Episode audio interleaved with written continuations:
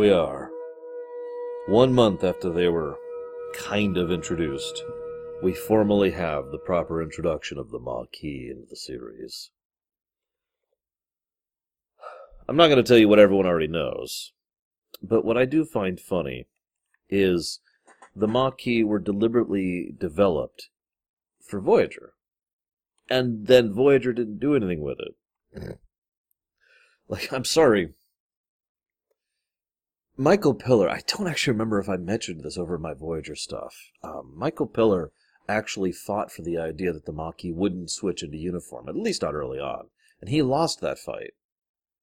I would have loved to have like have a video recording or to like be able to time travel and see what was going on in an argument because I personally cannot think of any arguments for why the Maquis shouldn't like, like shouldn't stay out of uniform at least at the beginning. By the end of Caretaker, the Maquis crew members were in uniform, and that always kind of bothered me a little bit. I bring this up because the Maquis, unlike some other aspects of DS9, basically had no real plan in mind. And this, in many ways, leads to their detriment, in my opinion. The Maquis are introduced, again, they were technically brought up over in um, Journey's End, which in real time perspective came out one month before this episode. Um, March instead of April. And then in April we have this episode, which, ba-boom, the Maquis and the Maquis were like, all right, we need to introduce this faction so that we can then showcase what's going in Deep Space Nine, or going into Voyager. But they were never really intended to do much. Now, the problem is the Maquis are a very complicated topic. You could probably do an entire show just on the Maquis. The dilemma alone is wonderful and multifaceted. I'll discuss that in a minute. But instead, they were introduced and then they were kind of forgotten, and then they did a couple things with them, and then they were kind of forgotten, and it's like, uh, uh, then uh, you know, future stuff happened. I'm not going to spoil all of it, but my point being, as much as DS9 did have some good Maquis episodes, including this one, I would say, it was it always felt like that kind of well, we don't want this story thread, but it's over here, so we got to do something with it, kind of a feeling, right? And I feel that's really to the detriment of a show as a, of the franchise actually as a whole, if I could be so bold. but I, I suppose I, I, digress. The Maquis, named of course after the French resistance unit back in World War II, um, is a paramilitary group that, by accounts, intended to become literally a separate nation from the pre-existing ones. Now, that by itself is already a very complicated topic because the nature of what happened to the DMZ is actually such a goddamn mess. I can't even fully talk about it yet.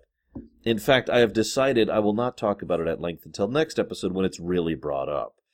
Eh, by the way, fun little fact for those who haven't been following me for a while. I generally don't decide whether or not I'm going to do a two parter in one episode or two until I'm there. And I decided I had enough to talk about just in this first part to go and split them up. It's probably the one thing that might make TNG and DS9 take a little bit different time because they have very close to each other's number of episodes. I think it's like one or two uh, off in the total count of how many episodes are in TNG and DS9 total. So one will probably end before the other because of the two-parter problem, if nothing else. But I look at the Maquis, and one of the biggest problems I have with them is defining them. Like paramilitary group certainly works, but one of the words that tends to be bandied about is the word terrorist. Now, when this show came out, that word wasn't quite as tainted as it has become in real life history since then. And that is a little bit unfortunate because it's hard to use that word as it is intended. Unfortunately, the word terrorist, for some years, uh, can and has been used simply to refer to any group, organization, or individual that does not agree with your current regime, which is obviously uh, wrong. But I decided to go up to look up the actual official definition of terrorism. And the official definition of terrorism is a specific and deliberate intent to use terror with the purpose of coercing someone. That's terrorism. And I have to admit, while that obviously leaves some room for some gray, I'm not. I'm still not sure if it applies when it comes to the Maquis. Now, I imagine I'll get lots of different uh, perspectives and reactions to that. What's funny is that absolutely applies to the Cardassians. I mean, I hate to spoil episode two here, but as we will find out, there are plenty of groups of the Cardassians within the DMZ who are basically being funded, supplied, and supported by the Cardassian military in order to apply a terror campaign against the uh, against the human and well against the Federation colonists within the area, in order to coerce them to leave or die, you know, whichever. That is pretty definitively cut and dry black and white terrorism.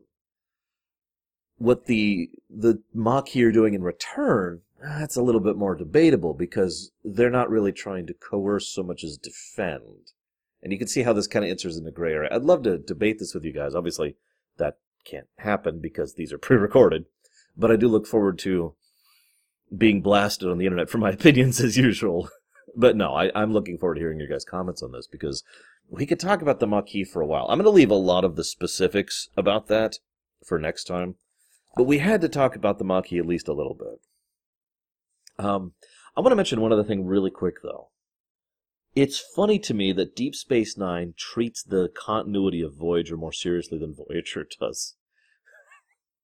There's uh, so in this episode, Sisko has a throwaway line about how ships have been gone missing in the Badlands recently. Now that is a deliberate reference to the idea that by this point in time the caretaker has already started grabbing people from the Badlands in his search for a for a, pres, uh, not a predecessor, predecessor a, a successor to his his work. Thing is, in a later episode of Voyager, Janeway will flat out state that she has no knowledge of any other people being lost, especially in this area. Which is fun, doubly funny because not only does it contradict what Sisko just said, but it contradicts uh, the two-parter. Uh, oh gosh, I can't think of the name of it. Mm, with the rogue captain and the aliens being sacrificed. You know that one. I God, I can't think of the name of it right now. Anyways, it just amuses me. Although, of course, I'm sure some people will use this as an excuse to say I hate Voyager because for some reason uh, the internet seems to insist on telling me what my opinion is. But I digress. For the record, I like Voyager. Now, right at the beginning, we have Kira and Dax just kind of chatting. Now, at first, the scene just kind of made me go, really? because they're chatting about dating preferences, basically. What I do kind of find interesting is that neither one of them is portrayed as absolutely correct. Dax's opinion is that Kira is too superficial, and Kira's opinion is that Dax is too loose. And yet both of them clearly show that the other's opinion is actually inaccurate. In fact, they could probably have continued this discussion and reached some sort of consensus, if not for the unfortunate inference of the ship blowing up. But I bring this up for only one reason. The thing that made me kind of be willing to accept this is this is the point. This is probably some of the most mundane, everyday crap that we've ever seen on DS9. They're literally talking about shipping routes and who can go which way and who can dock when, you know, extremely boring, mundane stuff. And dating preferences which is a very boring, more ordinary, normal thing. I don't mean that as a bad thing. My point is, this is. I might be giving the episodes too much credit, but considering this is DS9 and considering the writers involved in these episodes, I don't think that's true. What I'm seeing here is a literal representation of the difference between those who live in relative comfort and those who don't. For them, it is completely ordinary and normal to have their problem of the week be something like, Who do I date? instead of, Do I eat? Do I have to leave my home? Will I have to fight strangers? Right? It's that difference of perspective, and the fact that Kira is one of them helps so much. Kira actually gets some good screen time in this episode. Not a lot of it, but what she has is good because she shines a, a very strong light on that variance, uh, the variance of perspective, the variance of being different, of, of having to deal with this kind of everyday horrible garbage, and of not having to deal with that kind of horrible everyday garbage. And I don't know, maybe I'm just uh, impacted by this a bit more because I have been on both sides of that line in my real life. Right now, my worst problem in a day is you know whether or not what I'm going to eat and, and you know, when I'm going to get my exercise in and how how I'm going to get my recordings done, as opposed to previous times in my life where I've had to worry if I will eat and will I be able to find a place to sleep where people won't kick me out of it, right? You know, I've I've been there. I've been there.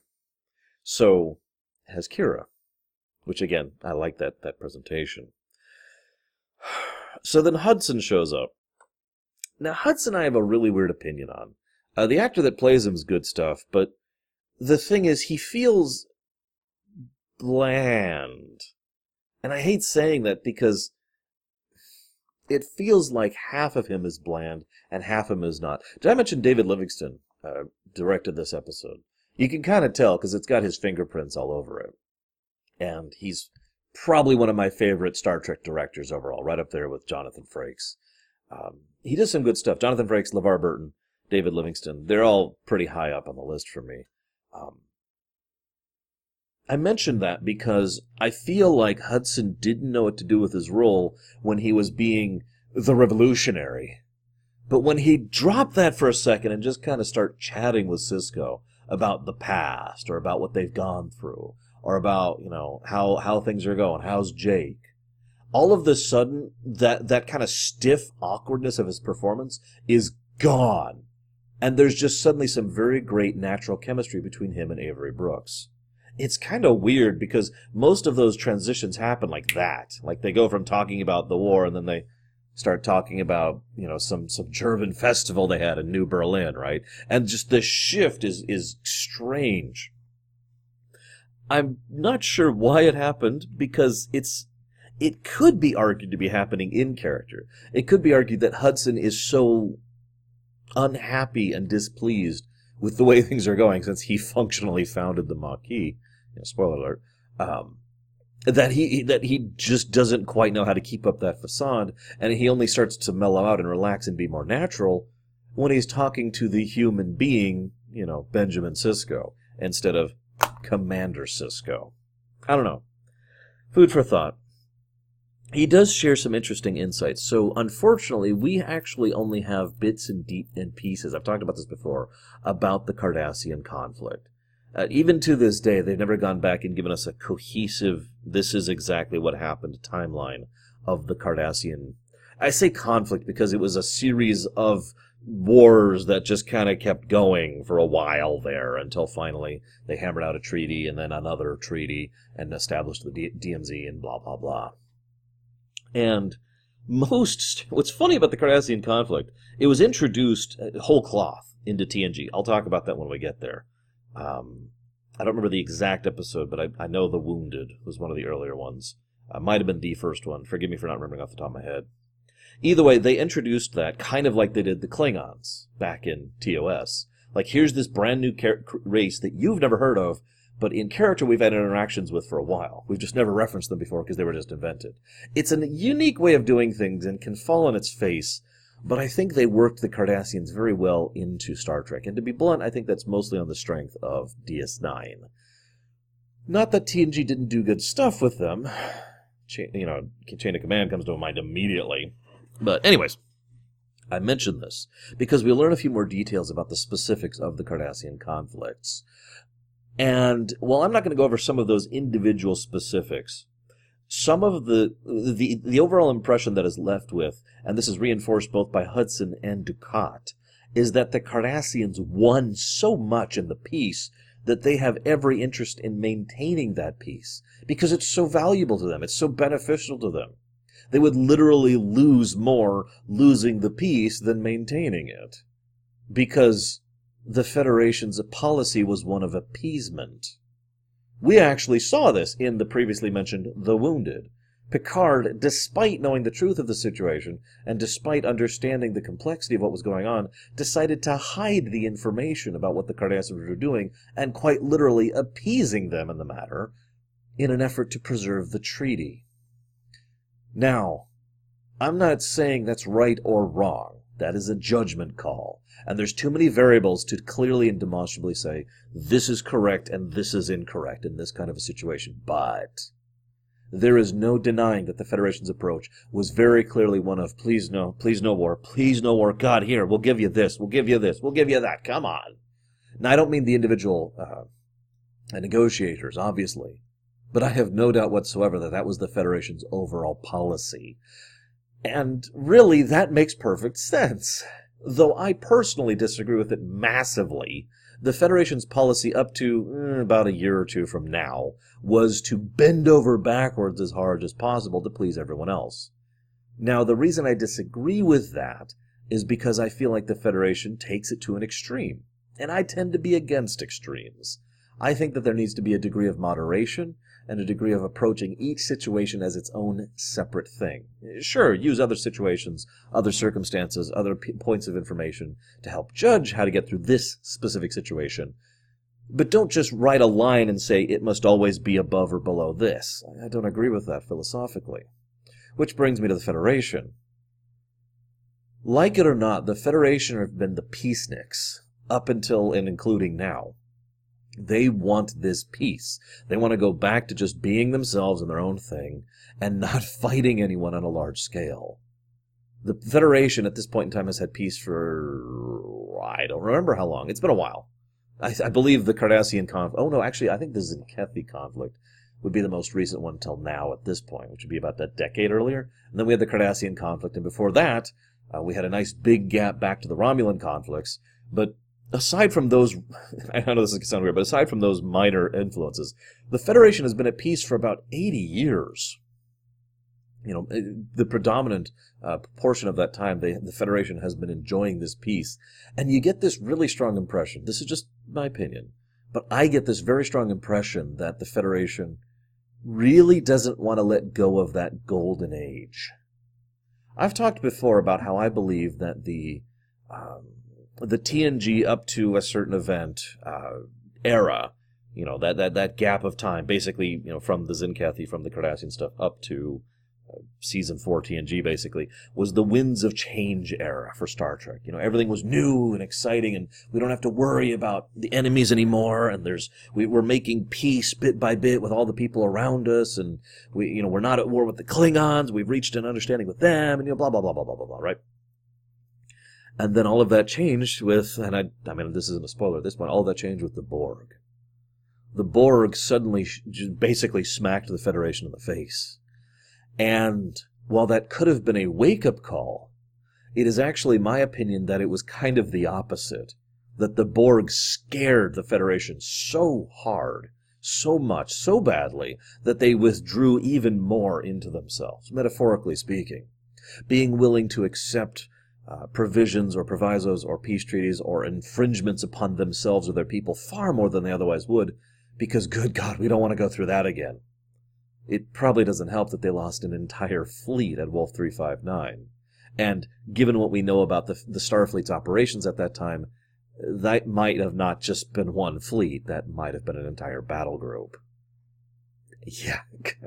Obviously, later on, we'll find, you know, during later events, we'll see that the Starfleet will field much larger fleets, but that is in direct reaction to other events, and in fact is also partially spurned by the destruction at Wolf 359.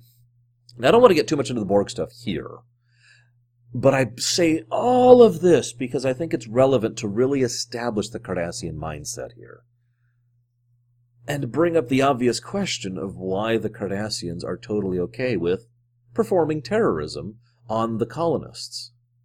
Because if the Cardassians were to do anything overt or obvious, they might risk losing that peace treaty. The Federation would be willing to bend over relatively minor infractions, but if they do it just right, if they provoke the colonists into defending themselves and slowly either like this is basically a win-win for the Cardis here, okay? The Cardassians t- terror campaign. I mean, I, I, I think I've made my point that this is clearly a textbook example of terrorism. They produced their terrorism campaign on the colonists. In so doing, one of several things is going to happen, or some combination thereof. Colonists are going to die, removing them from the equation. Colonists are going to leave in frustration, making which is a win for the Cardassians because they can then claim the territory. Um, or the colonists can try to defend themselves, which the Cardassians can then openly defend themselves back against them, while maintaining the high ground. And the Cardassians know that the Federation will be so desperate for that peace treaty, and this proves to be true in the next episode, that they are willing to go against basically their own former citizens, or their own citizens in some cases, because those citizens have technically violated the terms of this agreement and this treaty by being the ones to defend themselves against a not overt attack attempt through the terrorism of the Cardassians. I hope I'm explaining this right because I'm doing a terrible job, I feel like. Either way, the Cardassians win. The only thing that could really push back against them is if some other major power got involved, one who was, and I'm going to say this as bluntly as I can, not as weak kneed as the Federation, or if the Maquis got a sufficient amount of support in terms of personnel, material, and, and territory and, and resources in order to actually form a true nation and really make an actual push against the Cardassian Union. And even that, that's not super likely. Not unless the Cardassian military has something else to deal with. So, now that I'm done talking about that mess, we're not even really done. It's just I'm saving some of that for next episode. Uh, I like Sakonna, the Vulcan. She's one of the better examples of guest star Vulcans in this series, in my opinion. Like we, I, have talked so many times about good Vulcans versus bad Vulcans. She, I think, does a good job of portraying a, a pretty good Vulcan. I also like the fact that she's part of the Maquis. Because, as weird as this is probably going to sound, it makes perfect sense to me to logically look at the situation and deduce that this is the only possible path going forward. Functionally, the Cardassians have cornered the Maquis. What are their options? Option 1 die. Option 2 leave. Option 3, appeal to the Federation for help. And option 4, fight back. There really aren't a lot of other options here. So, dying is obviously off the list, and leaving is off the list. I'll talk about that in a second. So that only leaves appealing to the Federation or fighting back. Now, understanding how the Federation works and everything I just said, logically, do you think that it is the correct move, not the right move, but the correct move to appeal to the Federation government for assistance in this matter while the terrorism attacks of the Cardassians are actively happening? Or do you think it is more logical to take action immediately for the purpose of saving as many lives as possible and attempting to discourage further Cardassian subvertive action? Now, maybe this is just me, but if I was to remove emotion from the equation, which which really muddles the situation. Let me tell you, uh, I would still logically arrive at the same conclusion that defense is what should happen here. And I also have to admit, Quark and Sakonna's reaction, uh, interactions are actually great. It's a little weird to see this right after Profit and Loss, basically. I mean, it's, it's two, been two episodes. But what I like about it is not the fact that he's trying to get in her pants. I like how he's so I like how he's Quark. You know, I, have said this so many times. One of the best things is one of his best abilities that he can hit on cooldown over here is that he can just dynamically manage to talk his way and adaptively think his way through a conversation. He manages to he slips up a few times, but for the most part he manages to talk circles around Sakonna. Logically, even. Managing to basically play the game, which again is something Quark is very good at. Again, see profit and loss.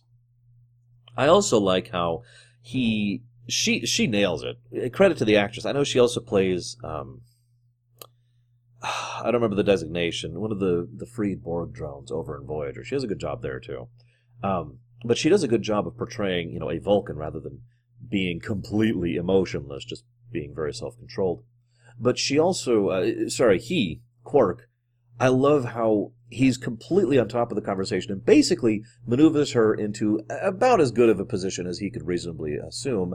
And then she finally admits what she wants, and that's when he, all he just whoa whoa whoa wait you you you are you want weapons? like you could just see the facade just absolutely fall off. Like if you could picture Quark literally here, let me pull up one of my notes, literally wearing this mask and then in the middle of, of, of the you know I want these guns, and he just he just literally drops the mask like what? You, you're you're a gun runner. I okay okay okay sure sure yeah okay I can deal with that. Let me think about it.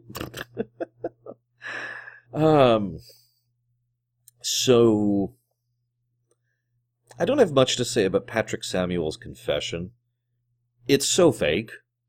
And that's funny to me because we, the audience, know he's guilty. But it's important that it's fake. Let me explain.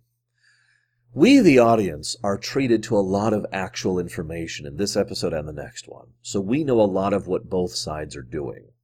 However, the characters in character are being fed a lot of misinformation from basically all sides simultaneously. And I kind of like that. It adds to the dilemma. In video gaming, in gaming in general, actually, there's a term called total information. Now, there's actually layers and shadings to this, but total information refers to the fact that you know what is on the board, so to speak, what can happen, where it's going to happen, where they're going to attack, what they can attack, all that kind of thing. You can deduce, based on what you see on the board, everything that it is possible for your opponent to do. Chess is a game of total information. You know everything that can happen on that chessboard just by looking at it. But real life's a lot more complicated than that. And so most of the people in charge, Sisko being the big one, has to make choices without knowing. If he knew with absolute certainty that Samuels was behind it, that would change a lot of his position. If he knew for total certainty that the Cardassians were advancing this this uh, terrorism campaign, then that would change his position. But he doesn't know these things. And this information is kept from him. This is why I point up the Samuel's confession, because it's so obvious it's faked, even though he did it. He's literally reading, like, he's doing what I'm doing right now. He just occasionally looks down. I'm sorry, I'm doing it more demonstrably. But, you know, he looks down like this every now and again. He's reading straight off of a script. The only thing he says that sounds genuine is, I'm sorry, right at the end. Oh, and then he committed suicide. And you know the funny thing? Everyone involved agrees that the suicide wasn't genuine. Everyone does. Hudson doesn't think it happened. Sisko doesn't think it happened. Dukat doesn't think it happened. The colonists don't think it happened. I'll discuss a little bit more about that in a second. It's just an interesting situation.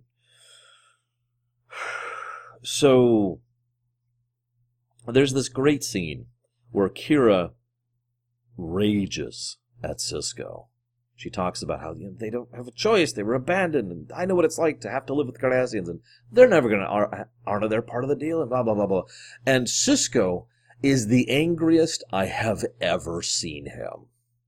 Now I believe we will see him angrier after this from memory. But up till this point in time, Sisko has been fairly calm and collected, and even when he's angry, he comes across as chilly. Here, he is just barely restrained. I love Avery Brooks' acting. I really do. You could tell he is on the verge of physically exploding. You know, as if, if that was possible. If his cannon, if his chest had been a cannon, he would have shot his heart upon it. You know, that's that's the situation. He's just shuddering there, and it gets to the point where he he starts actually interrupting Kira and anticipating her questions and her statements because he is so angry. He is barely restraining himself, and it finally gets to the point where he can't even trust himself to speak anymore. And he actually just slams down on the, the, the door and then turns around and walks away like, get out. He doesn't say anything because he can't trust himself to talk. And it's so obvious why Sisko is so angry because he doesn't know what's going on. This is a dilemma, something DS9 in general, excuse me, DS9 in specific and Star Trek in general are very good at. Every now and again, Star Trek likes to say, hey, this is right and this is wrong. And I hate it when Star Trek or anything does that. But what I love is when Star Trek says, here's a situation. And we have to decide what the dilemma is and, and how to perceive it and how to dissolve it and what is correct or incorrect or right or wrong. Because functionally speaking, there is no real right answer to this whole situation unless you presume war. Now, I'm going to go ahead and give my opinion on this, and it's going to be a pretty unpopular one, but I'm going to be honest. I'm always trying to be honest with you guys. I think war is the correct situation here. I think the Federation should leverage its alliance with the Klingons to form a strong military front against the Cardassians, and in so doing, force the Cardassians back and readjust the peace treaty to more favorable terms. In other words, I don't think they should wage a war of conquest or destruction. I think they should wage a political war, something the Federation should be very good at doing. We will find out more of the terms of this peace treaty in the future. It's garbage. It's basically the Cardassians get whatever they want, and the Federation gets nothing except for we don't have to fight anymore. That's functionally it. Um, there's, I mean, there, there's some little differences, but you get the point. Being able to actually accept these people back into the Federation fold may or may not be something they accept. But if nothing else, it would provide far more political firepower to literally defend them, especially in the wake of terrorist attacks. Remember, the only thing the Federation's doing right now about the demilitarized zone is sending basically one guy, whatever his office is, that's Hudson, in order to be the attache to the entire region. We don't even know how large it is, right? One guy and his office. By all accounts, he doesn't even have a ship, like not a real ship. He, he's got shuttles and whatnot. but if but but that's because they're not part of the Federation they basically seceded. This is the next thing I want to talk about, so I'm kind of le- segueing into here. Um, they wanted to stay in our land, their land, so they accepted leaving the Federation. Now, I don't want to spoil too much. I'm just going to say I agree with Eddington about this. The, you know, some of you know what I'm talking about. That's all I'm going to say about that right now. But they accepted leaving. But if we were to go to war with the Cardassian Union, force them from a position of strength into a better situation, re-accept these people as Federation citizens, actually have Federation patrols and ships and supply convoys and medical assistance and investiga- investigative material, we might be able to actually stop all this crap. But the interesting thing is, that brings me to the point I've been segueing to the leaving the Federation, refusing to leave problem. Now, I am not the kind of person to comment on this. I am the kind of person who doesn't really have a lot of attachment to terrain. Um, I don't mean that in a negative way. I understand intellectually that there are many people who who have a great deal of investment in what they call home. Um, I'm I'm saying this wrong. I I have a great deal of investment in home too, but for me, my home goes with me. Where I am, that is my home, basically. I mean, I've moved like 30 times in my life, you know. I don't really have any particular, like I said, terrain investment, but I know a lot of people do. I understand, well, I don't understand it. I don't, I'll be honest. But I intellectually cognate that people think that way. So I can intellectually comprehend that these people do not want to leave their homes that they have settled as a consequence of this peace treaty.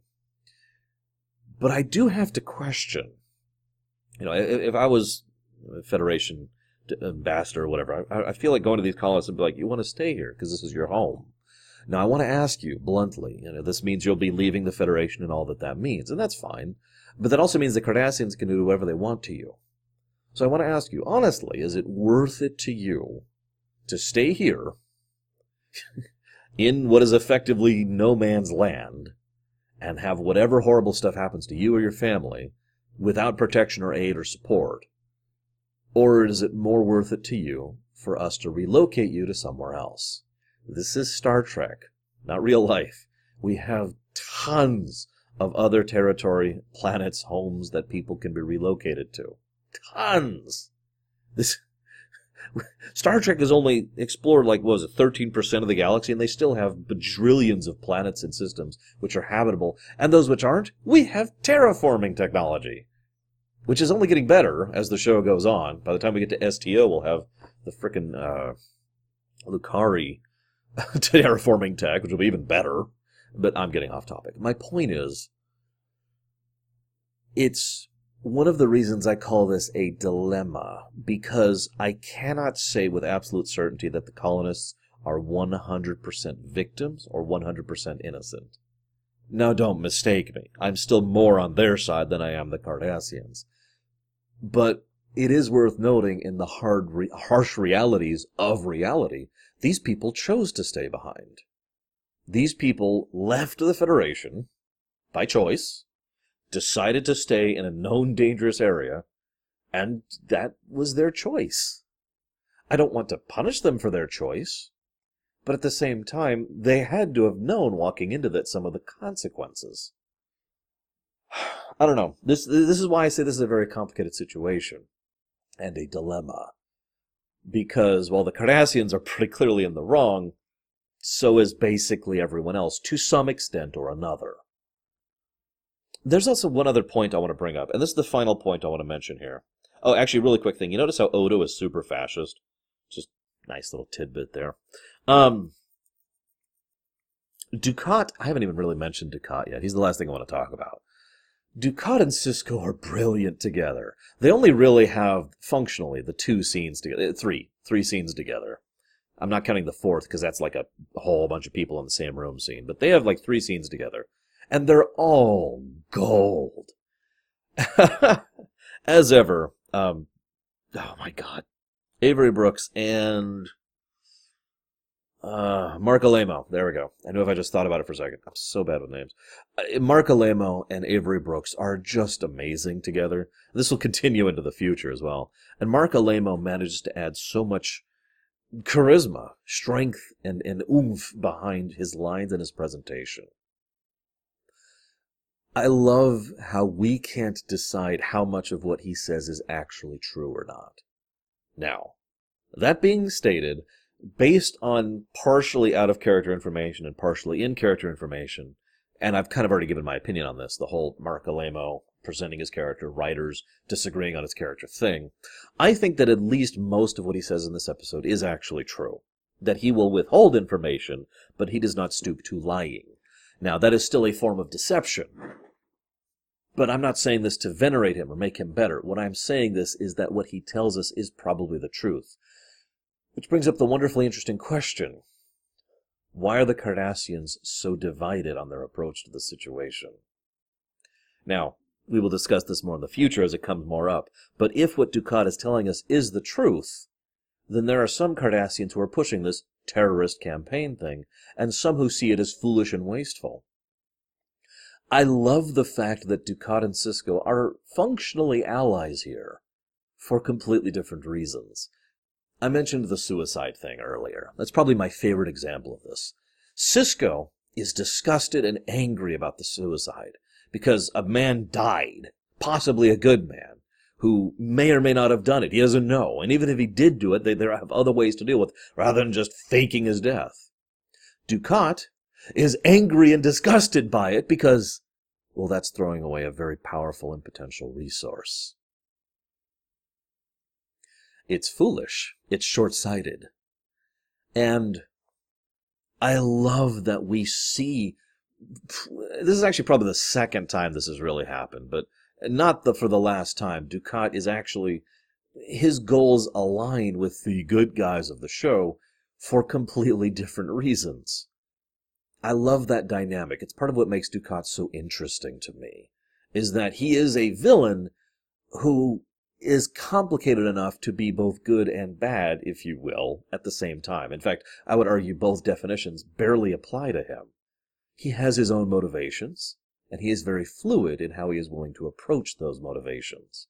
And if they align with the good guys, so to speak, he has absolutely no hesitation or, or anything in pragmatically saying, okay, let's work together. The aid he gives Sisko, I think, this is my opinion, is genuine in this episode. And I do think he legitimately wants to preserve the peace and deal with this situation. Shut down the Maquis and shut down the terrorist attacks. Why? Because he believes that they are getting the most out of this treaty. Dukat has the opinion that I gave right at the beginning. And it's exactly what Hudson told Sisko. The Cardassians won that war. Yeah, the Cardassians beat the Federation. They had a higher war score, and they got more out of that peace treaty. They want to preserve that. Dukat wants to preserve that. They're, they already won. They're doing it. They're winning. Why are you risking it with all this stupid crap? Right? I also love the. There's this one little tidbit of information. I mentioned that we know a lot more than the characters do. But there is one interesting piece of information we're not sure of as of this episode, and that is whether or not the Bok-Nor was carrying weapons. Now, that is a very important question because it throws everything into different perspective depending on if it is true or not. Dukat swears it is not true on the lives of his seven children. And I believe that he believes he's telling the truth about that. But we've also seen that High Command and the Cardassian government are more than willing and capable of lying to Dukat personally. They've done it more than once before. Already, it's like halfway through season two. They've already lied to him more than once, kept him in the dark on things.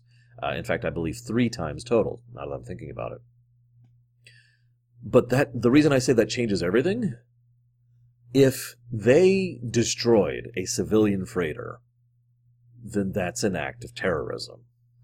If they destroyed a civilian freighter that was being part of smuggling weapons and, and damaging goods into the demilitarized zone in order to try and wage this terrorist campaign, that is defending themselves. And you can see why that shift in perspective, which way the shadow goes on the wall, is pretty significant and has a pretty big impact on the morality of the situation, which is probably one of the biggest reasons why that particular piece of information is left out of the equation, and we don't know. Because otherwise, we would just have an honest answer to this, wouldn't we? I really like this episode if it's not obvious. There's a lot to think about, and we're finally getting into what I consider to be the meat of DS9. While there's been good episodes, I mean, duet, right? But while there's been good episodes, it is my opinion this is when DS9 has finally begun to find itself, with complex situations, heavy character centric events, and really not holding back when it comes to beating the audience over the head with the bat of particular issues or consequences. I hope you've enjoyed. We'll cover part two next week.